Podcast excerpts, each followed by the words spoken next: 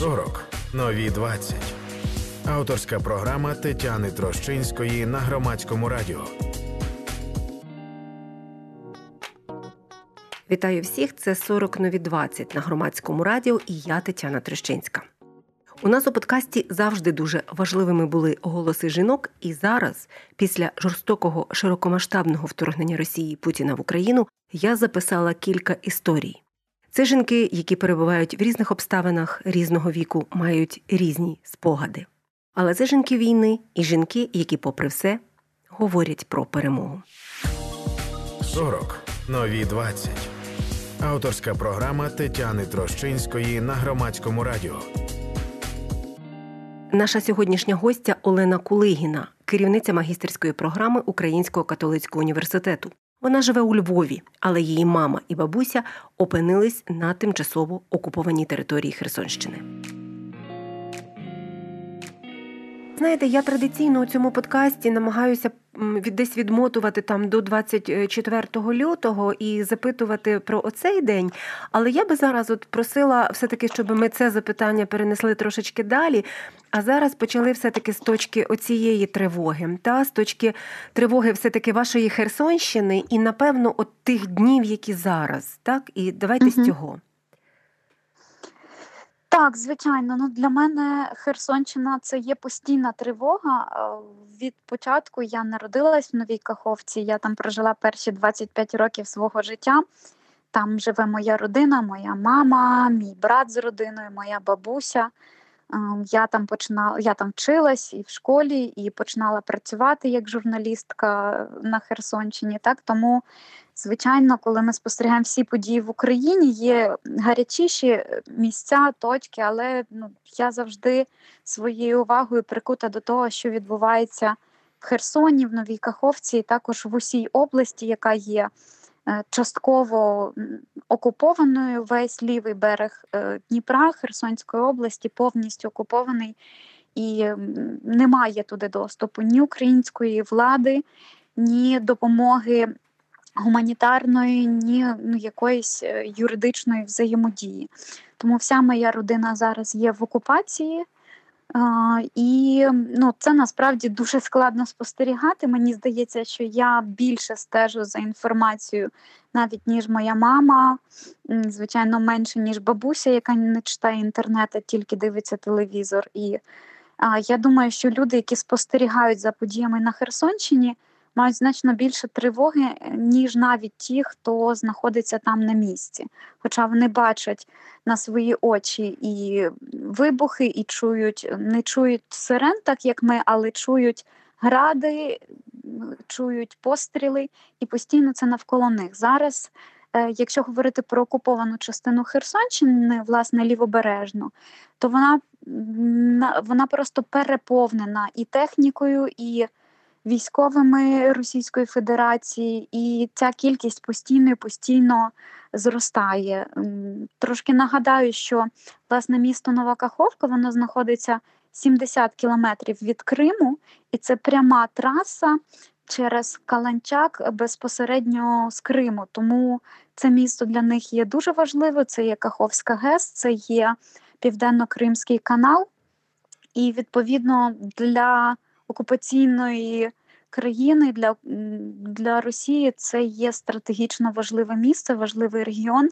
Ми всі дуже добре усвідомлюємо, що вони будуть до останнього а, битися саме за цю частину, тому що саме від, фактично від Каховки, від Нової Каховки є пряма траса на Мелітополь і далі вже безпосередньо на Маріуполь. Тому ми готуємось до того, що це буде дуже довга і дуже виснажлива боротьба за цей регіон. Ну і, звичайно, у нас надія тільки на Збройні сили України, українську і міжнародну дипломатію і Господа Бога, бо поки що нам більше ні, ніщо не може допомогти в цій боротьбі.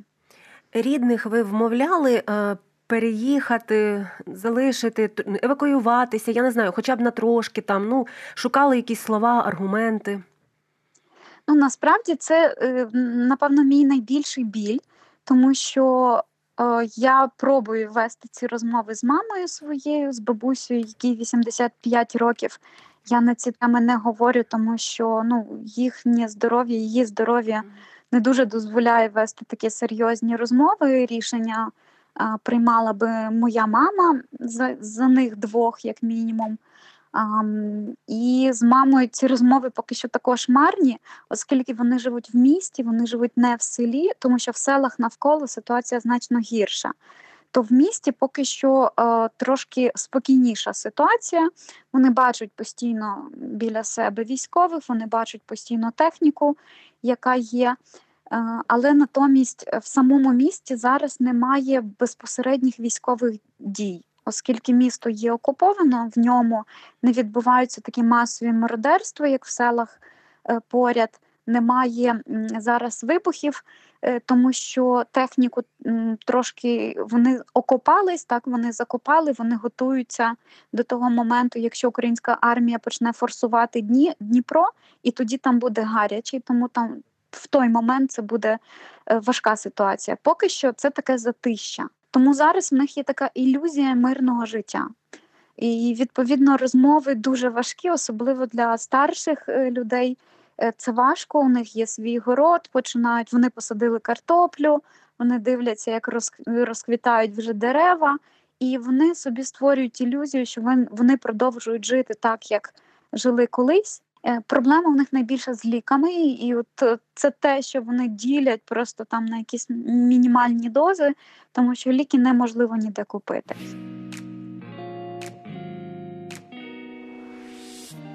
Це сорок двадцять на Громадському радіо. Я Тетяна Трощинська.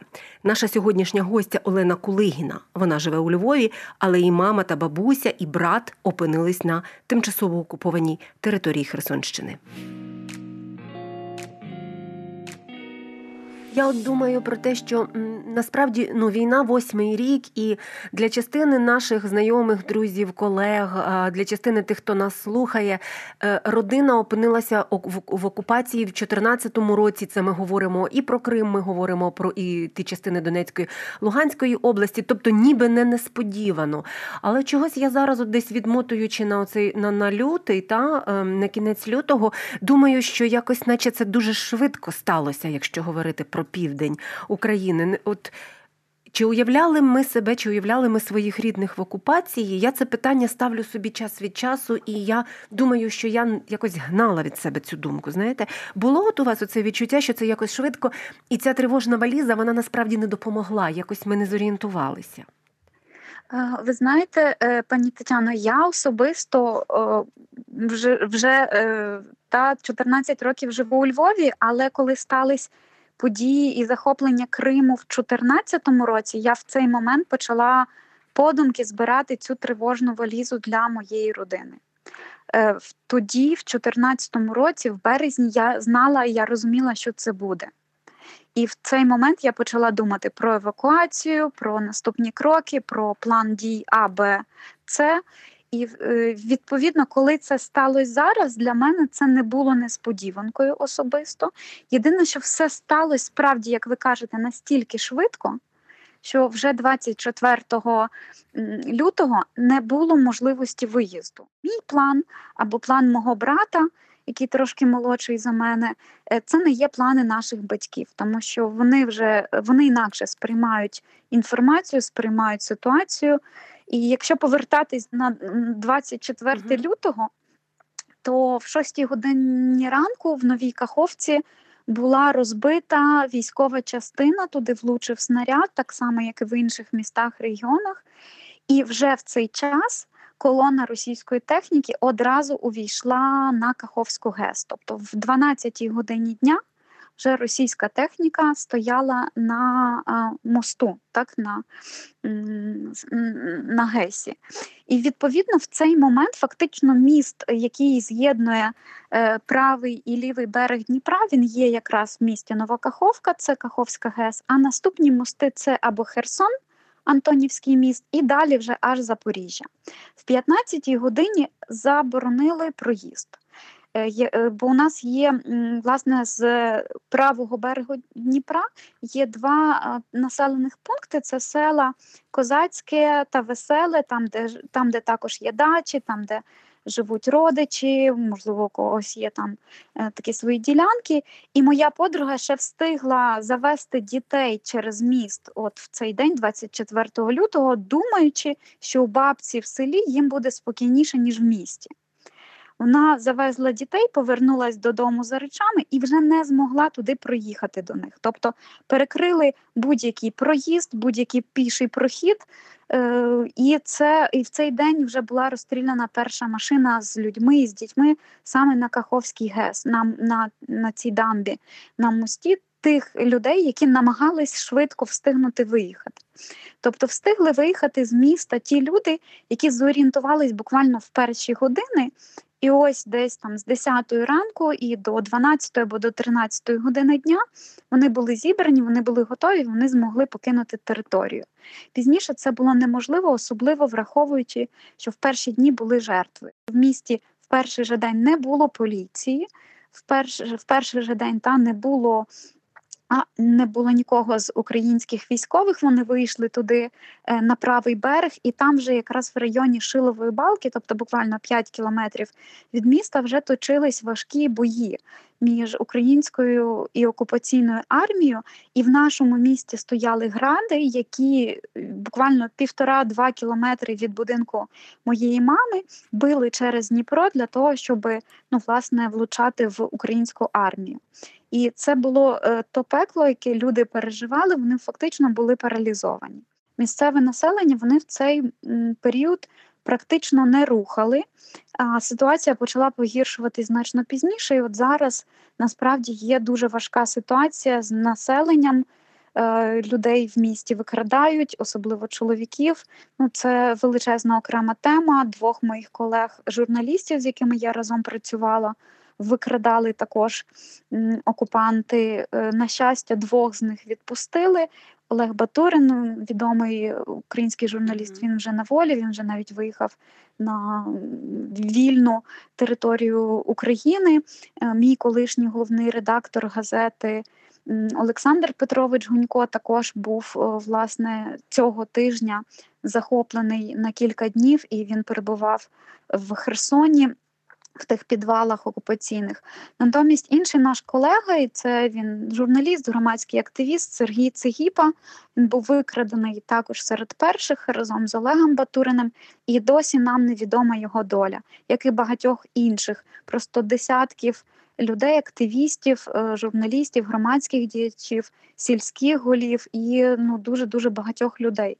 Тому, тому ситуація от з кожним днем погіршується, і для місцевого населення також. І зараз, щоправда, з'явилась можливість у людей, які мають свій приватний транспорт, іншими дорогами, не через ГЕС, а через села, через Херсон, поки що Антонівський міст, поки він відкритий, то вони з лівого берега виїжджають і вже далі шукають собі шляхи для виїзду на вільну Україну. Я розумію тенденції, куди воно йде.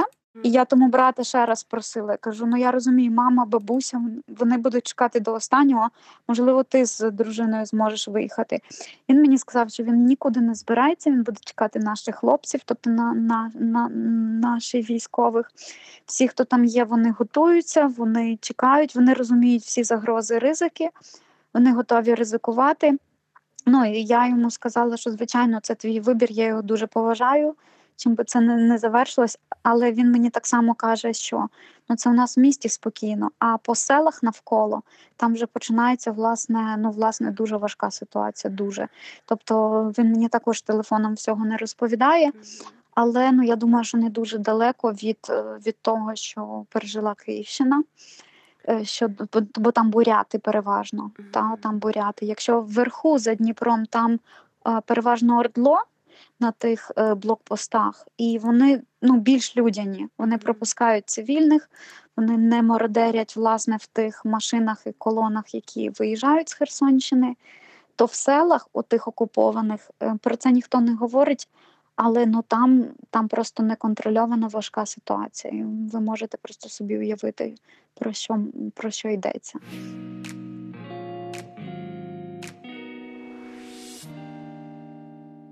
Це «сорок нові двадцять» на Громадському радіо. Я Тетяна Трощинська, наша сьогоднішня гостя Олена Кулигіна, керівниця магістерської програми Українського католицького університету. Я дуже акуратно запитаю, а ви наскільки можете, бо інформацію теж отримуєте з різних джерел, і може не вся публічна, вона акуратно відповісте.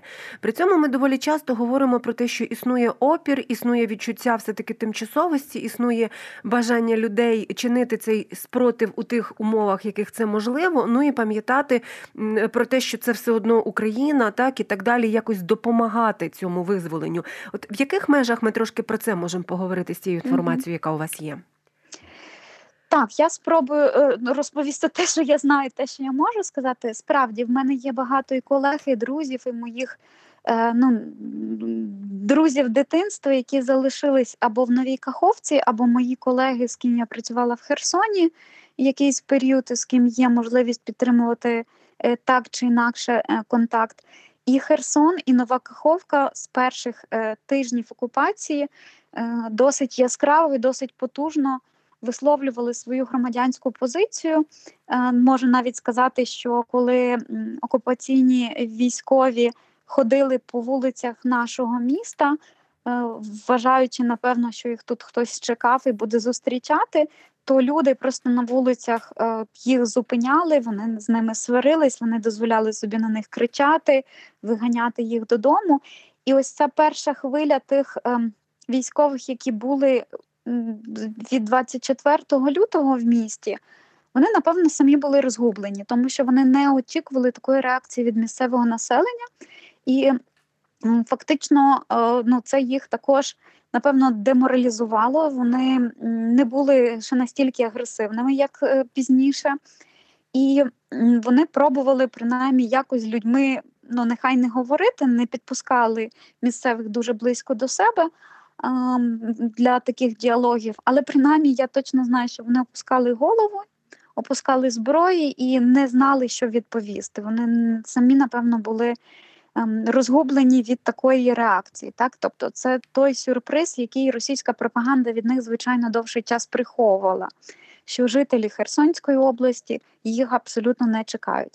І перші мітинги, які відбувались, багаточисельні мітинги, от буквально перші тижні, вони це ще раз підтвердили. Я знаю, що для багатьох людей в Новій Каховці і також і в Херсоні навіть така велика кількість людей, які виходили на такі мирні мітинги, це було величезне підбадьорення, тому що люди самі не знали, скільки їх багато, таких сміливих, таких впевнених.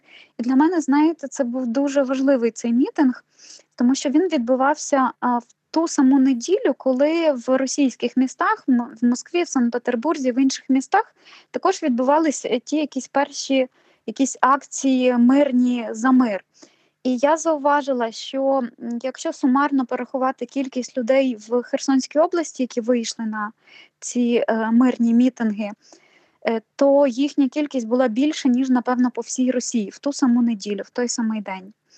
І е, якщо в Росії люди, які виходили, мами, дружини, сестри, не знаю хто, можливо, просто якісь залишки інтелігенції, і висловлюючись за мир, але тим не менше вони боялися автозаків, ув'язнення, ще чогось боялись, то наші люди виходили, наші жінки виходили е, проти озброєних військових, які стояли і тримали в руках зброю. І в цей час кидали і шумові гранати, і були якісь попереджувальні вистріли. І у нас в Новій Каховці був ем, людина одна загинула, власне, під час цього ем, мітингу, після того, як шумову гранату, якісь е, вистріли е, все-таки були так в людей. Але це не зупинило і не злякало українців. І це для мене таке, знаєте, величезне підбадьорення, наскільки все-таки ми різні. І люди самі це відчули, люди самі це зрозуміли. Хоча також правда, що є дуже багато родинних або якихось зв'язків інших було. Напевно, правильніше сказати було між містами Херсонської області і Росії.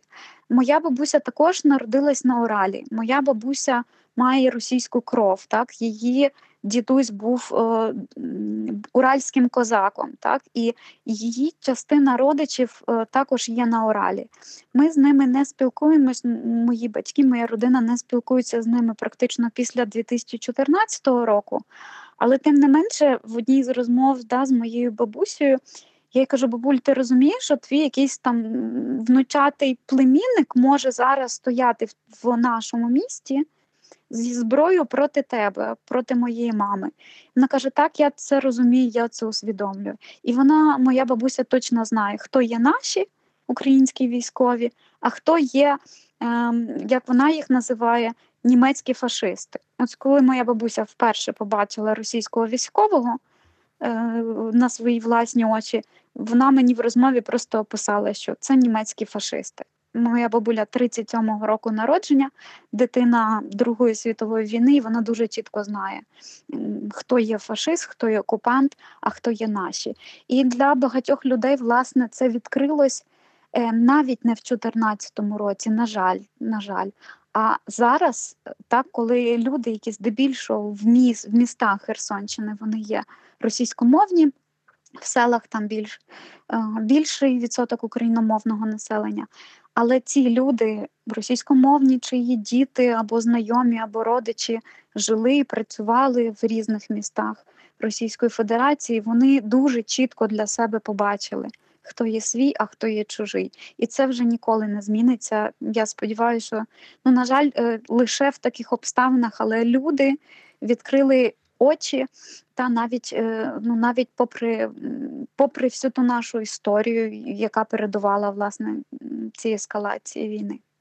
Я на сам кінець хочу вас запитати, і це теж такий мені дуже важливий ваш людський погляд на це, тому що, знаєте, дипломати обговорюють, і ми чуємо різні території, спекуляції, чим хто міг би поступитися, від чого відмовитися там заради мирного, якоїсь мирного чи перемир'я і так далі. Та розумієте, про що я кажу? Так, так. І я завжди думаю про те, що завжди в оці торги, так би мовити, дипломатичні, та, потрапляють дуже конкретні міста, дуже конкретні села з дуже конкретними людьми, які можуть опинитися будь-де. Так? І от оцей момент, знаєте, оце ваше сприйняття, оце відчуття, що а раптом станеться так, що на якийсь час доводиться поступитися там тою частиною півдня чи чим. От що, що, ви, що ви про це думаєте, що ви відчуваєте, і чи є у вас взагалі, я не знаю, сили думати і говорити про це?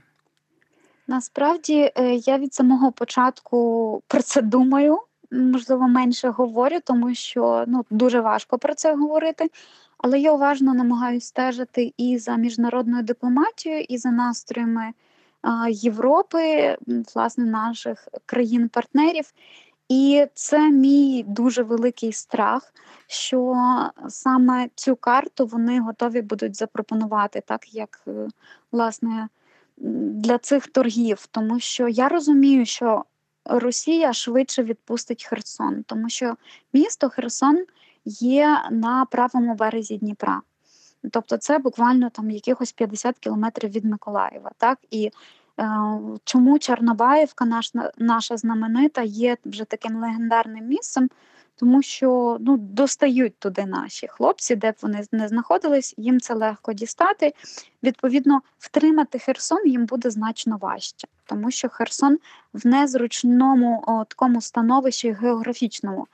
Але Нова Каховка і весь е, лівий берег Дніпра, весь південь Херсонської області є стратегічно важливим для, власне, окупантів, для того, щоб зберігти цей, цю свою програму мінімум, і це сухопутний та шлях через Мелітополь до Маріуполя, власне, і далі туди до Росії. Тому це те, що вони будуть тримати чим довше, за це вони будуть битись якнайдовше, так само, як Каховська ГЕС, яка їм потрібна, бо я сподіваюся, Запоріжжя їм не вдасться похитнути, але Нова Каховка, Енергодар – це те, що вони будуть тримати дуже довго. І Нова Каховка чому? Тому що це є Південно-Кримський канал, він стратегічно важливий для Росії. І саме тому я розумію, що тут навіть не сила Збройних сил України буде відігравати ключову роль, а підтримка наших європейських партнерів. Чи не дозволять вони це віддати? Це був подкаст «сорок нові двадцять» на Громадському радіо. Я Тетяна Трощинська. Ми говорили з Оленою Кулигіною, яка живе у Львові, але її мама і бабуся опинились на тимчасово окупованій території Херсонщини. Слухайте, думайте. «сорок нові двадцять». Автор програми Тетяна Трощинська на Громадському радіо.